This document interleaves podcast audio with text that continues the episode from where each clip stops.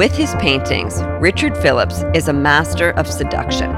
He plays upon the complex web of human obsessions with sexuality, politics, power, and death. He uses a classical painterly technique to make things and people you have seen before look and feel unfamiliar and mean something different. Our conversation covered the first art car to win at Le Mans, what it feels like to unintentionally make a lot of people really mad, Gossip Girl, and what can stand in the way of love.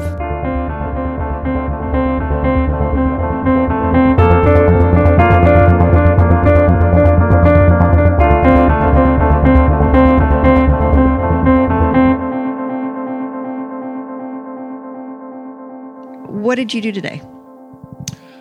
Today, I did not go to my studio because I knew that getting here would be a priority. so I, I tried to limit the amount of things that I did. Um, uh, what did I do? I just was at home. I there today. Um, I was reading. I did a bit of reading today. Um, I was reading this book of philosophy by this Korean um, philosopher who lives in Berlin. His name is Byung uh, uh, Chul Han and uh, it's a book called uh, Agony of Eros, which I highly recommend for everyone. It's only, it's a very slim. It's only like 54 pages or something like that, but it's probably one of the most important books that I've read in some time about contemporary ideas. So, so, so I read that, and then I was also watching the um, big wave uh, uh surfing championship in Maui called, uh, uh, which um, a friend of mine who I met in Nicaragua surfing um, was competing, and uh, I was literally watching on my iPad him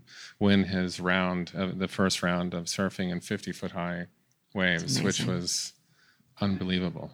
so, I want to ask about the book. Mm-hmm. 54 pages. Yeah, can, can sound really short. Mm-hmm. Um, but 54 pages of something that's really complicated can also feel really long. So, it's very well. It's it's yes, it's quite dense, but it's also very readable. You know, because it um, it tackles the our, the subject.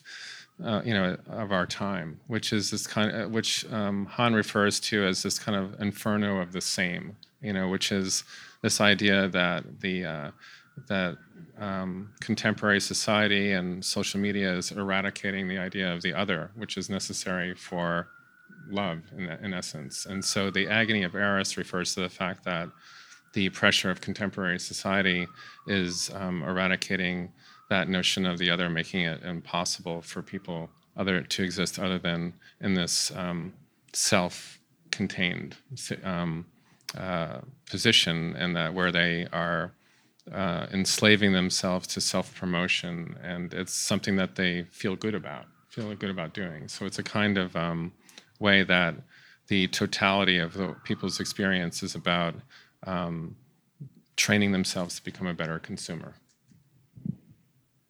And the idea is that it makes love impossible? Yes, yeah, it does. It, mean, it means that because rather than reliving one like losing oneself in the other and then having that and then finding themselves in the other it's the eradication of the other and then it becomes like the uh, sameness of the self, you know, and that it becomes, uh, and that lends to um, being a more perfect uh, consumer because it's only about self, self um, obsession and reference, you know, and that lends to the uh, manifestation of how social media um, creates this kind of uh, panopticon around the individual, which leads to you know, um, not necessarily a positive outlook. But what he offers as a antidote to that is this kind of uh, breaking through that um, that idea and and actually taking risks on on love itself and, and, through the other. So it's it's a great book, and I totally recommend it. I'm not doing a, it justice, but there's he sees it through you know politics and um, and interpersonal relationships and all that. So and only 54 pages. So. So there are tons of arguments, I guess, uh, against social media, mm-hmm. um, but potentially the most impactful might be the idea of um, the eradication of love, because I think that's a core human need. Yeah, I, I mean, I, it really comes down to um, the way in which uh, people are you are like 24 7 engaged in this self promotion and becoming a, like their own commercial vehicle. And typically when we think of exploitation there's there's like um, allo exploitation which is outside the person who's like a force outside of you. But then there's auto exploitation which is the self exploiting the self and then thinking that they're um, doing well by doing that. And uh, it's more a protective way of being that um, doesn't take as many risks. And and so in that sense, you know, it was it was interesting to read that and see these guys like throwing themselves over the ledge of these 50 foot waves because, in essence, they're the freedom that involves when confronting death on that level is um, is extraordinary. I mean, and what they propose as their model, which is to you know throw themselves into the void um, in a very real sense, um, becomes the most spectacular antidote to exactly what I'm talking about. Yeah. So I was thinking about your work mm-hmm. today um, on the way here, and and I wanted to actually ask you about risk taking, mm-hmm. and uh, yeah. because I was thinking about some of the things that you like to do, right. um, and some of the things we have in common that we like to do, mm-hmm. uh, including art, but also other than art. And and I was thinking about risk taking, and, and mm-hmm. wanted to ask you about that. Yeah, I mean, I, for me, like not only subjectively has my work taken risks over the years, but I mean, it goes back to the fact that I, uh, you know, I was a teenager in the 70s. I mean, um, you know, and so for me, uh, the idea of like of punk music and and anarchy in the real sense, in the sense of you know, holding authority um, to uh, you know, to have to justify its own existence, and that there needs to be an adequate um, justification of, of their legitimacy of authority and questioning that. And so, for me, as early as in high school, and then certainly in college, um, that that idea of questioning institutions and, and their legitimacy was always a priority for me. And so, all the way through schools, I was doing that. And then when I first came to New York in the 80s, we certainly was, you know, in music and in art that was very much something that um, was on the table. It's very rare to see that today. Um, so for me, my artwork definitely put that um, front and center. And then as I got involved with art further, I saw outside of the art world possibilities of challenging the authority of an art world, you know, and where art could actually end up. So to bring it completely up to date, this past summer, I um, I worked uh, with a, um, a race team to have my art appear on the um, the uh, Porsche um, race car for the 24 Hours of Le Mans, and um, which is not unusual in the sense that Warhol, Calder, Lichtenstein, um, and um, other artists, uh, including Jenny Holzer, even participate in BMW's art car program. And uh, so I did it instead of using dots and stripes and decorations like that. I put paintings on the car, like even though they were images that had been uh, put on with foil and all that. But it ended up, um, you know, there's 450,000 people that go to that that event, and so and then it's broadcast to millions around the world.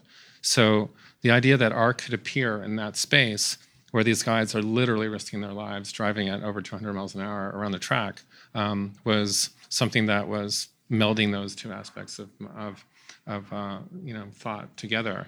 And um, I'm happy to say that our car won, which no other R car, uh, you know, both Le Mans and the World Championship, which no other R car, and that means Calder, Lichtenstein, Warhol, all these people, their cars didn't win a single thing, but our car won, and um, it was, but it was amazing to see the level of preparation and the dedication and all that went into it. It took me months of work to deal with this thing because it was going from like 2D to 3D, back to 2D, and then to get it onto the car, and then to do it, um, all that stuff. So it was, yeah, it was interesting. And it was also like, there was a lot of risk involved because like, what if it looked bad? you know what I mean? It was like, it was like, what if, what if all these things? And, um, and it ended up, there was a special moment where when they rolled the car out for the first time and they took the cover off of it, and there were these characters, you know, that around the track that are these old officials and so forth that have been at Le Mans for you know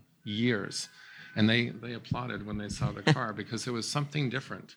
It Yeah. was something unusual. Um, there was imagery in the car, and it was imagery that took into consideration the car itself and, how you could see it and see it from a distance and that speed. So, yeah. So I want to ask you to describe um, the imagery on the car, but first I have to ask if you saw um, Ford versus Ferrari. I did, yeah, I did see the, and you know what? I was pleasantly surprised because, um, you know, motorsport films can be really boring. I mean, uh, the original film Le Mans um, had no script. It was like, uh, you know, uh, Steve McQueen just wanted to make a film about his racing, and then they, and then they, the Hollywood studio realized halfway through that there was no script and that someone had to come and write it.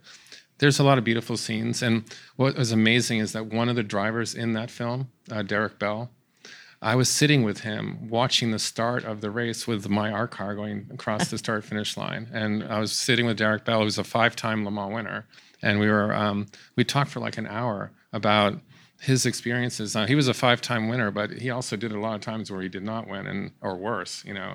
Yeah. And uh, again, it goes back to like this extreme uh, risk taking, and and that film, I think, adequate. I thought they did a really good job with it. I mean you know, motorsport nerds will complain about accuracy, but I think as a film, it was. I think they did a really good job. Yeah, I liked it too. Um, and you drive a Porsche, right? I do. I have, um, you know, that's uh, NYCSC 911 or something like that um, uh, Instagram. But yeah, I have a a 1982 SC that is kind of like a it's an evolving artwork for New York City. It's like a Porsche 911 that's built to drive around New York City. I drive it every day. It's outside somewhere. Yeah. Okay. So um, I, I think that's all important context. Yes. So, uh, and what I was talking about in terms of, yes, of course you want it to look good, right? Mhm, yeah. Um, but you also had to think about the aerodynamics of it, like all Mm-hmm. the different negative impacts that it could have um, on the car, which could, as you said, with people driving at those speeds, Mm-hmm. prove extremely problematic. Yeah, I mean the the the um, the way that the art gets covered onto the car. I mean the the old version of um, uh, of how they did it. Like there's a funny video on YouTube of uh, Andy Warhol just like coming up to the car and just like painting it in this very like bored and casual way. um, well, we did it. I was working with like the literally the best people in the business, um, putting it on so that there was no problem about the aero work or anything like that. The main thing was was how to get the images to get onto the car. So I used three paintings of mine. One was um, Spectrum, which is was on the invitation. Uh, was on the, uh, yeah. yeah, which was on the right side of the car, and on the left side of the car was this painting Scout. So they're basically, and then the rear of the car there's this painting Riot, and so those are three paintings of mine that have made it made it. You know, I like what I like to say. They made it outside of the art world. Like they graduated from the art world into popular uh, discourse, um, being on Gossip Girl, and um, and the other one uh, made it into like the uh, um, in like this ballet theater um, over on the west side, and so there are images that kind of get repeating themselves, and they continue to do so in popular um, culture. And that, for me, was the difference that I wanted to make, where I didn't want it to be simply pop art, which of course they could qualify as, but to literally be, you know. I mean, a lot of pop art is not pop art. You know, it doesn't really actually make it into popular culture. They claim that it does, but it doesn't. It exists in museums and and are kind of stuck in a certain level. But those paintings actually made it further out in, in the way that I was hoping to express. So I brought those paintings into service of being on the car and then to figure out how to make it onto the car and be and work at speed was a whole nother issue. Yeah. So I love that idea of um, like the paintings escaping the um, constraints of the contemporary art world. Um, and it's so interesting, right? Because I guess um, that's a goal, right? To to have acceptance within the contemporary art world for for so many objects and so many people, you know. And there's that plus, right? Yeah. Uh, so I, I think that's really fascinating. Um, and I well, we have to- the banana example, right? Like the duct tape banana, but it, it, you know, or you know, or whatever whatever time period would have been the uh, you know the you know Beuys's light bulb and the lemon, or you know uh, any number of different examples of that. Like when a when an object can like escape and then become a part of a, a, a larger consciousness, and I think that that's um, you never know when it's going to happen. It's like writing a pop song, and can you? I mean, there's a lot you can do nowadays to, um, you know, create pop music, and there's a lot of um, very smart people behind that. But it's still, it has to be popular. Do you know what I mean? It, it's uh, it has to break through somehow. Yeah, but you know, sometimes art um, breaks through because it makes people angry. Yes. Um, right. Yes. And Oh, it makes that. people feel dumb, and well- you know, and and, um, and and sometimes there are like negative connotations with Yeah. work getting outside of the art world. You know, but the instances that you're talking about are works I think that like escaped because they were loved. Um, Yes. And and that is something totally different. I've definitely done both. Like there's been other times when I've uh, works of mine have escaped and were not loved, and uh, there's you know consequences to that. But I think that it's literally that negativity. Without that negativity, there's no way of understanding uh, uh, positive aspects of it. There's like a an impulse now to like live 100% positively in terms of a media environment, and that goes back to that idea that like Han actually speaks about very well in that um, book, in the sense that that sameness of positivity, that sameness of constant promoting of like of health, actually, you know, flip on the flip side of that puts like it down to individual responsibility to maintain that that uh, facade, and it's just not true, you know. So when you've done something that has made people angry, Yes. um, how has that made you feel? Was that your intention? Was it surprising?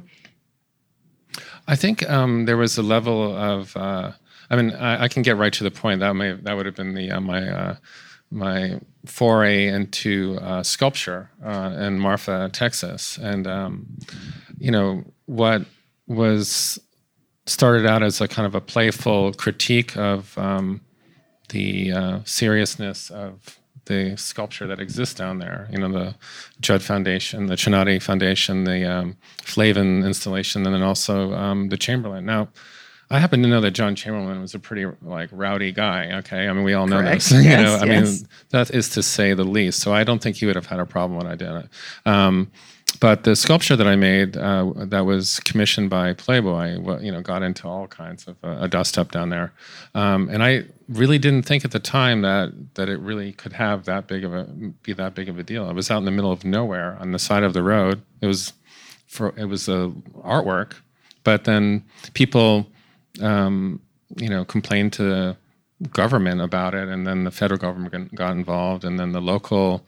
It wasn't those. The, it was really the art, the um, the local art population that was the most upset about the sculpture because it was kind of, um, you know, sending up their hallowed. Um, in which I understood it was intentional, but it was not, you know, something that I was trying to do out of malevolent purpose. Although in the end, it, it really carried that type of uh, signifier, which uh, I got caught out on. I think.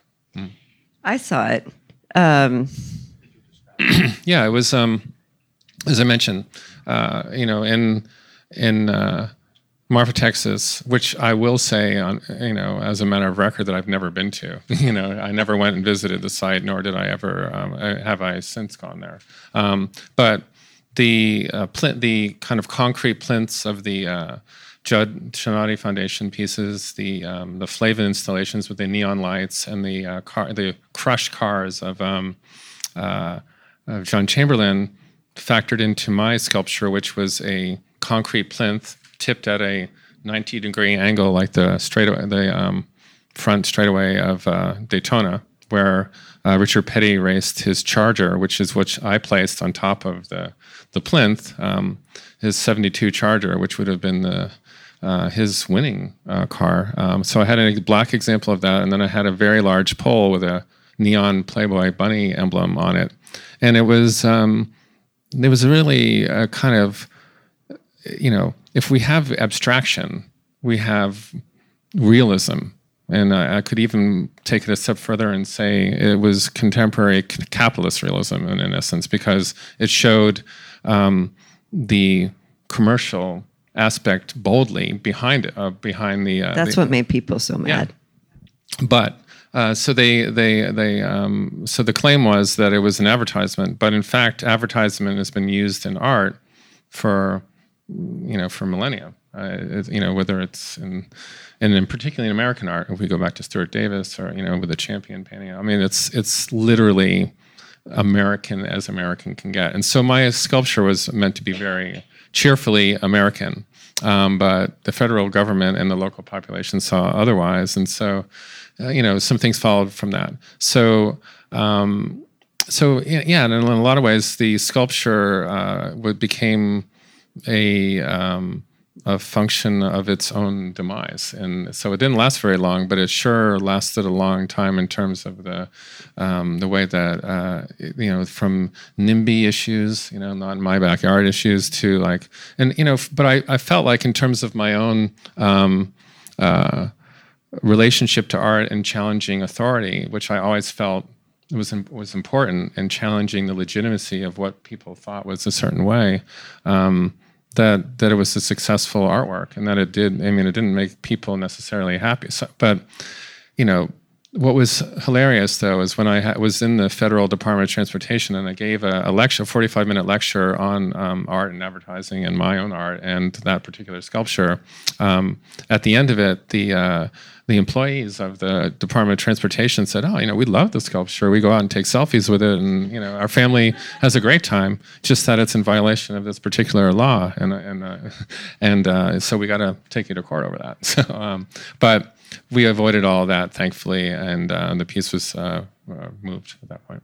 Yeah, it's interesting because I had read about it and then we went down to see it. Mm-hmm. And um, like most works of art um, that somehow negatively make it into the public media, Mm. um, the the impact and the energy is so different than what's communicated. Yes. you know. Um, and that's from you know Maurizio's Banana, Mm-hmm. which just happened in Miami last week, to um, you know Chris Ofili's um, Black Madonna. You know, Yeah, you know, I made a painting um, in tribute to his painting. Uh, it was uh, my painting called "The Blessed Mother." That was in my has been in a number of different shows. I mean, if I showed that painting today, I, I mean, I'd be utterly crucified. But at the time, you know, when I was, I think I was in.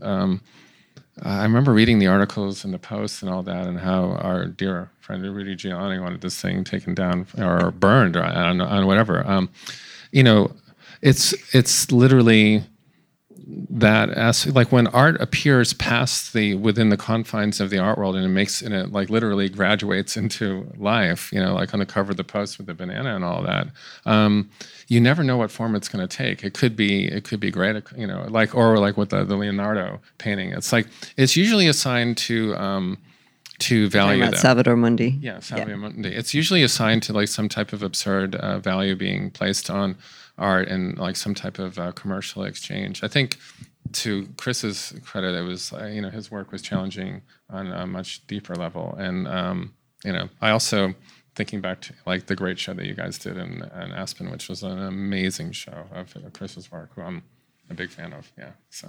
Yeah, it was great to to have that painting there.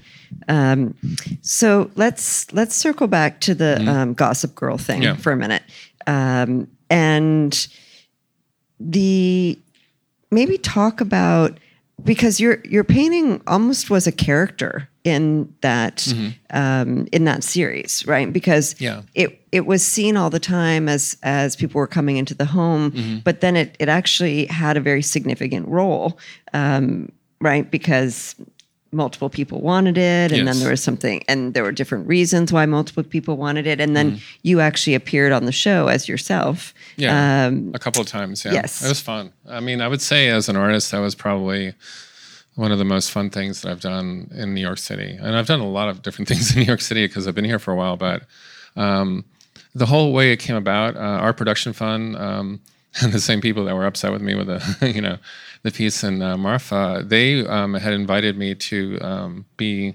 involved with the show. And originally, I was asked to like make a nude portrait of Kelly Rutherford uh, which was going to cause a scandal on the show. And I was, and then when they asked me to do it, I said, well. I guess I'll, you know, I mean, at the time I was like, sure, I'll do that. But then Warner Brothers, um, at the time, there was an issue about uh, owning the copyright, and I couldn't surrender the copyright. And they, they couldn't do it without owning the copyright, and I couldn't surrender it. So we ended up with this compromise, which is to have uh, my Spectrum painting on the show. And um, so when they installed it, I went over and I uh, visited the set and watched them filming, and I was like, "This is great! You know, wow, a painting on a, on a TV show." Um, and then I said, "So when's my cameo?" You know, and they said uh, we'll send you over to wardrobe and we'll get you fitted out for next week. And I was like, really? so see, the answer to every question yeah, you don't so, ask is no. Yeah. So uh, yeah, that's. I mean, that is that is the truest thing. So. so it ended up that they they put the painting on the show, and then it ended up yeah becoming this character. It was on every episode. There, I ended up appearing at this cocktail party, uh, you know, like appearing as like this as myself. Um, and the in a good um, suit. Oh yeah, and a, Vivienne West suit, Westwood suit, which was like really like fitted and kind of kind of cool.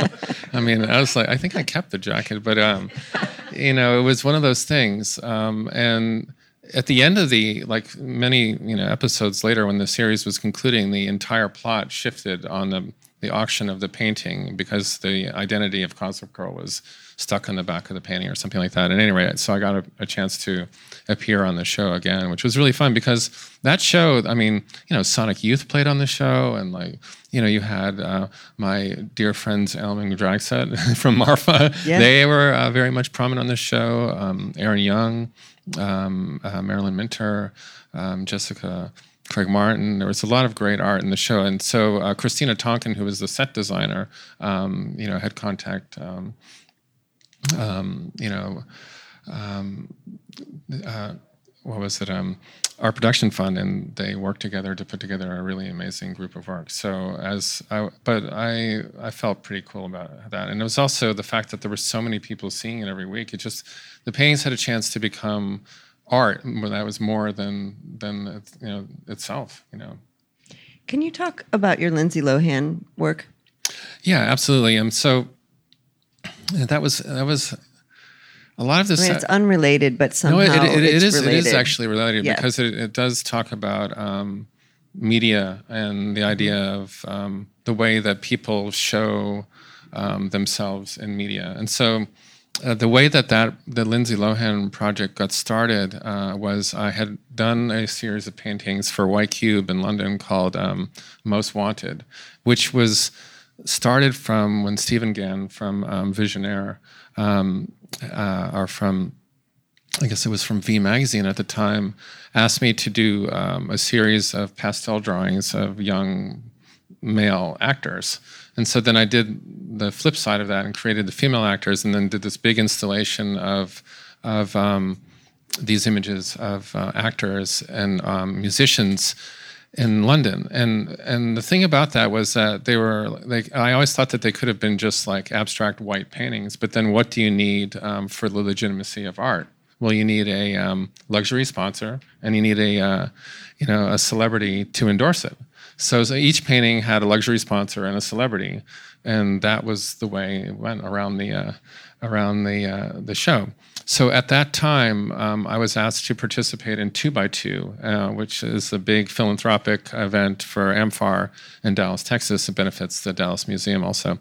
And uh, so I was asked, you know, strongly, a firm ask, you know, um, which we all know about, uh, to uh, contribute. So I was thinking to myself, what am I going to do? I'm working on all these actors. Oh, well, I'll do the antithesis of all these actors because at that time, Lindsay was um, facing charges of uh, grand larceny and, and, and all of that. And there was this amazing image of her in the newspaper of uh, where she looked like an Edvard Munch painting with her head thrown back in this dramatic pose, and it was uncanny. So I, I made a, a large painting of that um, Edvard Munch painting, which ended up on a friend's cell phone as a screensaver, which ended up on a photo shoot with Lindsay in LA. And she saw it and said, This is amazing. Who is this guy? Who'd made this?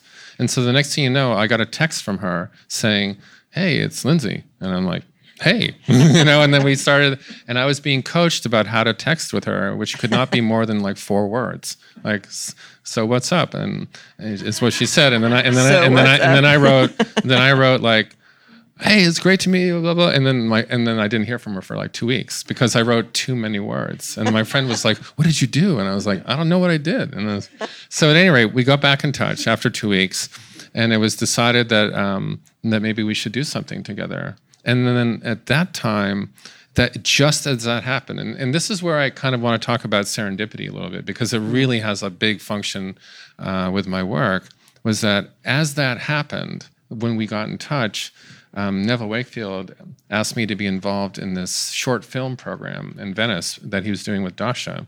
Um, and I said yes, right? I've never made a film. I didn't even make an iPhone film. I had no idea what I was doing, but I said yes. And I said, Well, I think I might have an actor. So I had just been a judge at a surf film festival in New York with. Um, with uh, where I was able to meet the uh, great filmmaker Taylor Steele, who has that um, HBO documentary, uh, The Momentum Generation. He's the like literally one of the greatest um, surf um, uh, cinematographers of our time, and uh, I had the pleasure of meeting him, and we you know really hit it off. So I texted him. I said, "Hey, do you want to make a film with me?" Because I had no, you know, he was the only person I knew that might be able. to And he said, "Sure." And at the same time, a friend of mine. Um, uh, who is uh, um, Ryan um, Miller has a record label called Deus, had been in touch with Sasha Grey and said you should work with her somehow. So by by luck, I was able to be in touch with both actors, and we were able to um, cast these uh, cast them for these films that I um, had to like conceive of and make within ten days after even understanding that that was a possibility. So we literally flew out to LA. Um, we put together a production team, like got you know, like everything set up, and then we shot a film with Lindsay in Malibu um, at this. Uh, it was funny. It was at one of the um, the uh, locations for Entourage, you know, which which uh, was this like. Um, mansion with an infinity pool looking over the ocean, and we were able to uh, shoot her there. And I storyboarded the, the film on the way to LA um, you know, because I really had to come up with a scheme really quickly, and uh, so I came up with the idea of uh, using Godard, um, you know, uh, and oh, now I'm going to uh, forget the other one, but I ended up storyboarding it, and uh, we shot the film, and uh, it was amazing. I mean, she was out on bail. so that was a bit of an issue. so we didn't know whether she was going to show up, but we did know that she was court remanded sober, and um, so we kept our fingers crossed. Um, and um, yeah, so uh, we ended up, she ended up showing up exactly on time and did every shot um, in the first take. And it was an amazing experience to work with her. And then from there, I ended up making paintings of those, um, of some of the film stills. I mean, basically, the storyboard, I just, what I told the, my co director was, as long as I get these shots, can, anyone else can do whatever they want, but I need these shots. And so once I got those shots, those were the ones that we pretty much um, focused on for um, creating the paintings. But the paintings were created the way that you would create like a magazine cover, in the sense that we were, um, re, you know, use, like really assembling them from many different pictures and so forth. So, surfing, race cars, celebrities, TV. Mm-hmm. Is anything does anything make you uncomfortable in um, art? Is there anywhere you won't go? Um, I don't know. that's a, that's a, such an interesting question. Um, I think it goes back to um, an experience I had at art school, uh, which was when I I went to Yale and um, I uh, two weeks into the program, I had filled my studio up with art. Like I thought I was like really on it, like a precocious art student there. And I, I had a studio visit from the um, the artist Mel Bochner, who's a great conceptual artist, very important artist, very much epistemol, you know, took epistemology and art to the nth degree, and then ended up becoming a neo-expressionist painter too. so I really appreciated the different roles he had. Um, he was um, he came to my studio and he opened the door and looked into my studio and he looked around and he was like, Hey, Richard, can you um, define the word conventional to me? And and I came up with some bad uh, definition, and he said, well. Um, you know, he, he looked at me and he said, Well, um, you know, conventional is what giving in a set of circumstances what anyone would naturally do. And he said, When you've understood that, have me back to your studio. And without having ever taken his hand off the door, he closed the door and walked out of my studio. And that was my first studio visit. And, and I was, and so I literally threw out everything that I had in my studio and started again and pushed it as hard as I could. Um, and then held a school-wide critique like within like a few weeks after that. And i mean like sculpture every like photography everybody there. And um, i stood in the middle of the pit which is what they had like was not similar to this except a bit bigger.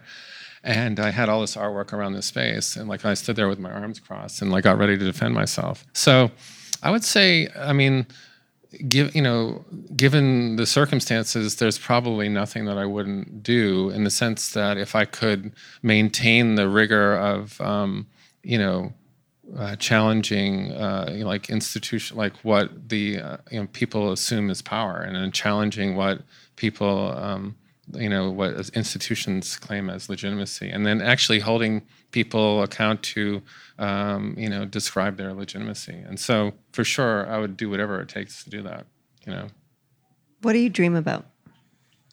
Oh you know i haven't remembered a dream in years. Like I, I typically don't remember dreams, but I'm taking this literally. It's not like I'm thinking about, oh, what are my dreams? And mm-hmm. but I dreamt that I was like in this kind of alpine situation. You know, maybe it was because of this. It's, yeah. It's Although I, I, I, I, only, but I only, um, you know, have been to Aspen in the summertime. But uh, at any rate, so yeah, it was this kind of strange, like. Um, being in this kind of alpine situation, not skiing or anything like this, but being like in some kind of critical climbing scenario in deep snow, and um, and then realizing that there was a gap between my technical capacity to get from point A to point B, um, and uh, and the fact of getting of like what I would have to do. So I was like at this kind of precipice of having to decide whether it's possible to do it. So that was uh, I think that's kind of like a pretty good metaphor for making art right now, um, and also like what the um, the stakes are in terms of what the consequences can be for taking certain positions. When you're surfing, mm-hmm. does that feel like a free? Does that feel like freedom?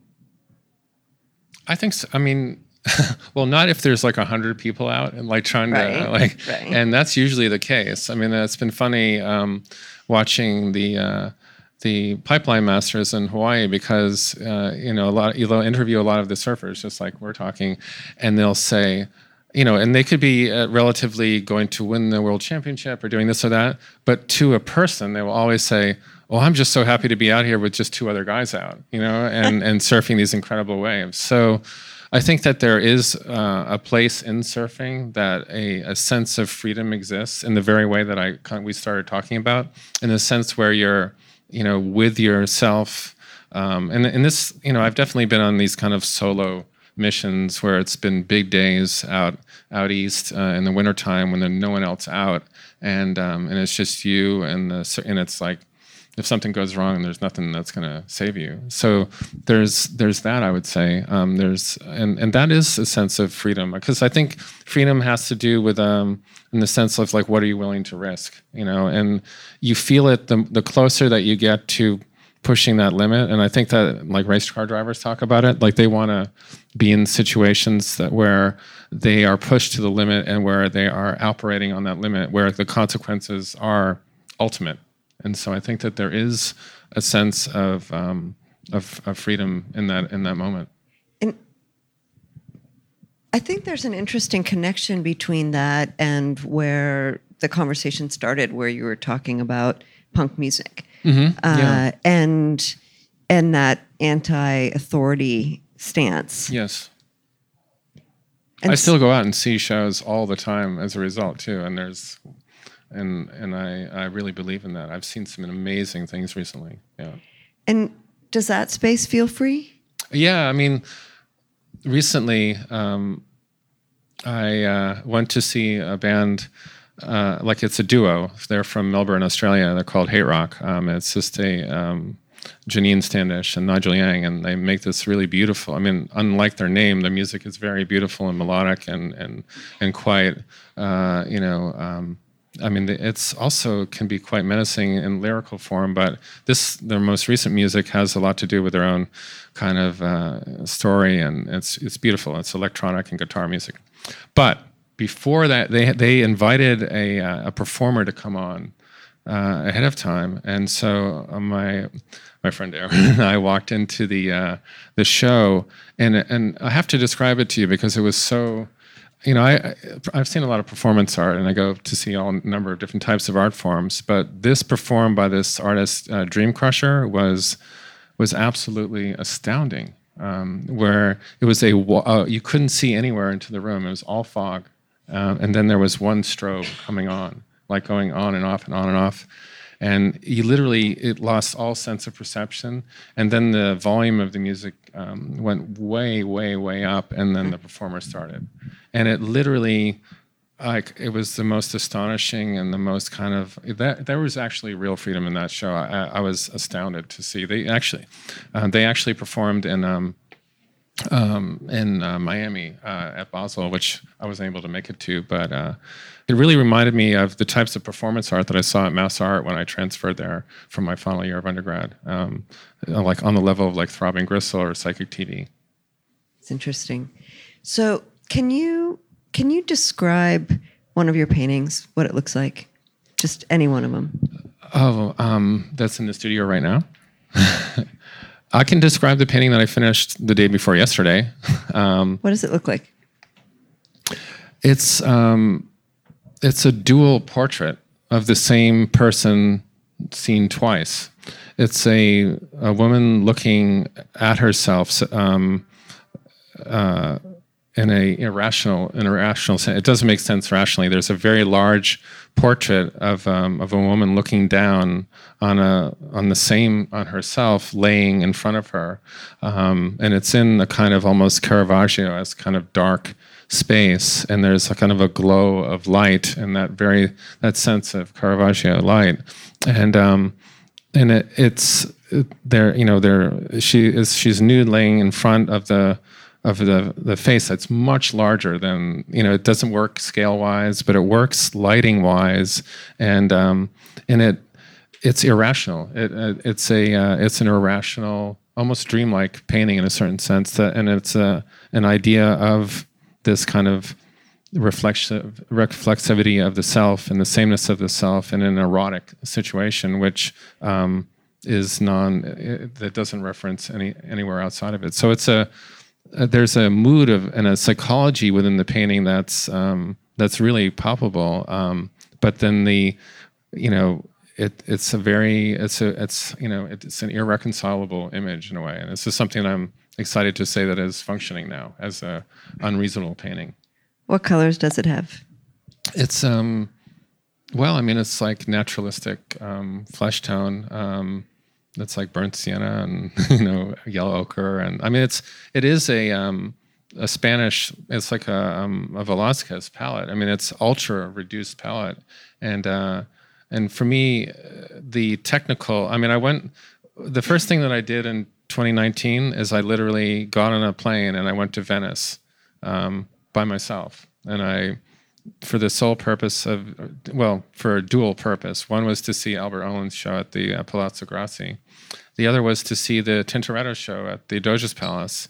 And that had a profound, that seeing those two things in tandem had a profound effect on me. And um, so it really, you know, made me commit that much harder to my drawing and to my, and to my painting and technically to try to pull off things that um, so that I could create convincingly irrational paintings, you know, in, in a way that um, that the realism of it um, it was so, it is so palpable that you can't divorce yourself from the fact that it's a, that it's a flat surf, you know, a flat surface, and yet that there are people there, you know. Are you are you thinking when you're painting? Um, yeah, I mean, in a way, the the process is very um, unerotic. You know, it's like the imagery can look erotic and it can look sexualized, but it's actually very difficult to do. And it and there it's almost like a architectural in a way, in the sense that you have to build up an, an armature and then work on um, create like creating the surfaces and creating the structure all the way up to in, in order to get the effect to really work. So um, I'm thinking about uh, literally creating the best type of circumstances so the best outcomes can happen. But when you're in the middle of painting, it's so dependent on touch and the and the absorption of sensitivity that you can't really. I mean, that's the real time nature of it, and that's the kind of surfing aspect of it, or the, you know whatever. It's like you, you know, you hope that it works out, and then of course if you screw it up, you had better have a plan, you know. And so over the years, since I've been doing this now for, uh, you know, a fair few years, um, a lot of the time you're in damage control and and you're just fixing things that you screwed up. And so a lot of times the paintings become like the sum total of it, acceptable results in hopes of a of a kind of miracle. Is that like life? You know, uh, since I've um, gotten to this point. Um, yeah, it really is like that. I mean, it really is like you are the capacity to uh, make uh, grave errors and then try to dig yourself out of it. Um, yeah, I mean, the consequences in painting can be more or less not as uh, intense, but they sure can be intense too at the same time. I mean, I've definitely made paintings that, you know, in retrospect, are, you know, turning point paintings for sure. Um, but I guess in a lot of ways, um, you hope to be able to get to that point where you are making turning point paintings you know? What do you still hope to do?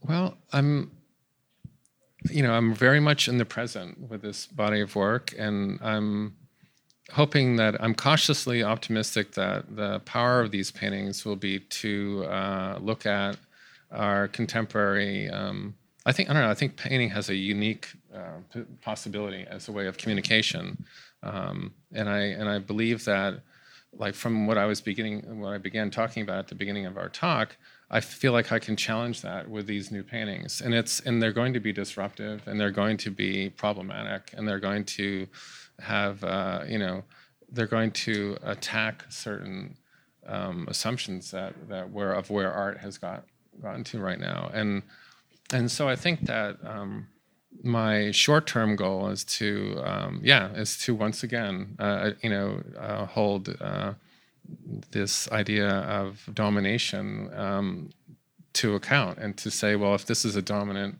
idea then you have to prove your legitimacy with that. And i want the i want my hope is that these paintings will do that but they will do that in a powerful way in terms of using the medium to its maximum extent. And that's why i did go to Venice because rather than go to like socialize at the Biennale, I went to look at paintings to, you know, because you know you're standing in front of uh, a Tintoretto where you've got like Socrates and you know, um, and uh, you know Plato in the same painting. You know, it's like you they are creating these realities that you believe in because of how they're done, and, and so I I really wanted to look at like what, how that actually could be possible and then do it myself you know really come back and put pressure on myself and do it. So my my goal is is to advance the idea that um, that realism can be really a powerful method in, in, in our in our time right now in the sense that it's not a retreat into um,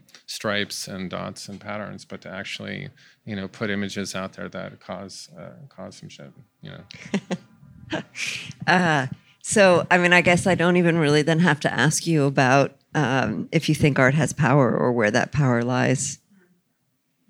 I do. I, I do think art has power. Um, again, I mean, I would go back to that performance that I went to, which was so shocking. I, I literally felt completely you know, it was like I felt like, oh my God, painting is so dull. you know, like I wish I was doing that.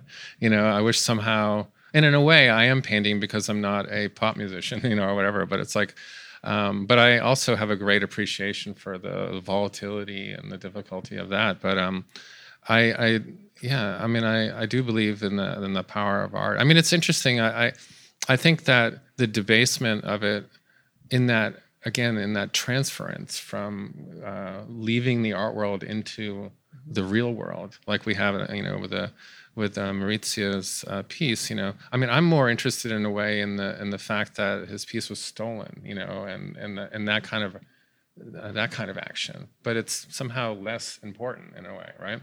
Um, but I feel like, um, yeah, I mean, I remember his piece with like the donkey and the chandelier and on Green Street, you know, and I do believe in that. I do believe in its disruptive power and its way to like drastically think differently. I saw an exhibition um, um, this summer by uh, you know Ed Atkins, you know, in in Dusseldorf. It was called Old Food. Yeah, and this was too. one of the most radical shows I've ever seen. And He is a truly, truly radical artist. Um, mm-hmm. And uh, this was one of the most radical and most far out there shows that I've ever seen. And I was like, and, and when I have experiences like that, then I know I'm in the right business, like in the right business or in the right creative endeavor. Um, you know, I've spoken with him about his work, and and and it's for real. And so, not everyone is out there um, just self-marketing and and and debasing themselves uh, for commercial intent, but there are some thoughtful artists out there that are just tearing it up. I mean, that show was utterly crazy. So when when art um, and your art in particular mm-hmm. um, makes it out, yeah, do you think it brings people back with it? I do. I mean, I, I do think that, yeah. I mean, for sure. I mean, like, I got inv- invited to be a guest artist at you know, at a high school. you know, I've done that twice now. Um, so, and that was purely as a result of my work being on the show. And and to me, like I jumped at the chance. I said, you know, I mean, I'll definitely do this. You know, I want to um, be a part of um, uh, that discussion. I mean, I probably should have edited the images that I showed to the high school students um, a little bit better when I got there. But uh, you know, I do believe that um, I re- I mean, that's also why I appeared on the um, reality TV show, um, The Work of Art, um, because I, I, if I'm asked, I really do feel like it's important to um, to get the message that art is a a, a, a language that is is important and can be used, and it's not just about facts and figures of of obscene um, you know, uh, price escalation. I think we our own markets um, are the beauty of that is something to be admired too. But in somehow it's not beautiful. But I guess when we tie the two together, it's somehow that creates another kind of art. But um, I yeah, I am I'm all for it. You know. It, the way that it happens is often unintentional and not in the best way. But um, I, I, definitely think that um, there's. Way, I'm more interested in how it does it in a kind of subversive way. But again, that's a that's a tricky thing because most of what is deemed alternative or subversive is already um, enveloped in a, um, a purely commercialized endeavor. Thanks for working on behalf of art. Thank you for uh, making that possible tonight. Yeah. Thanks.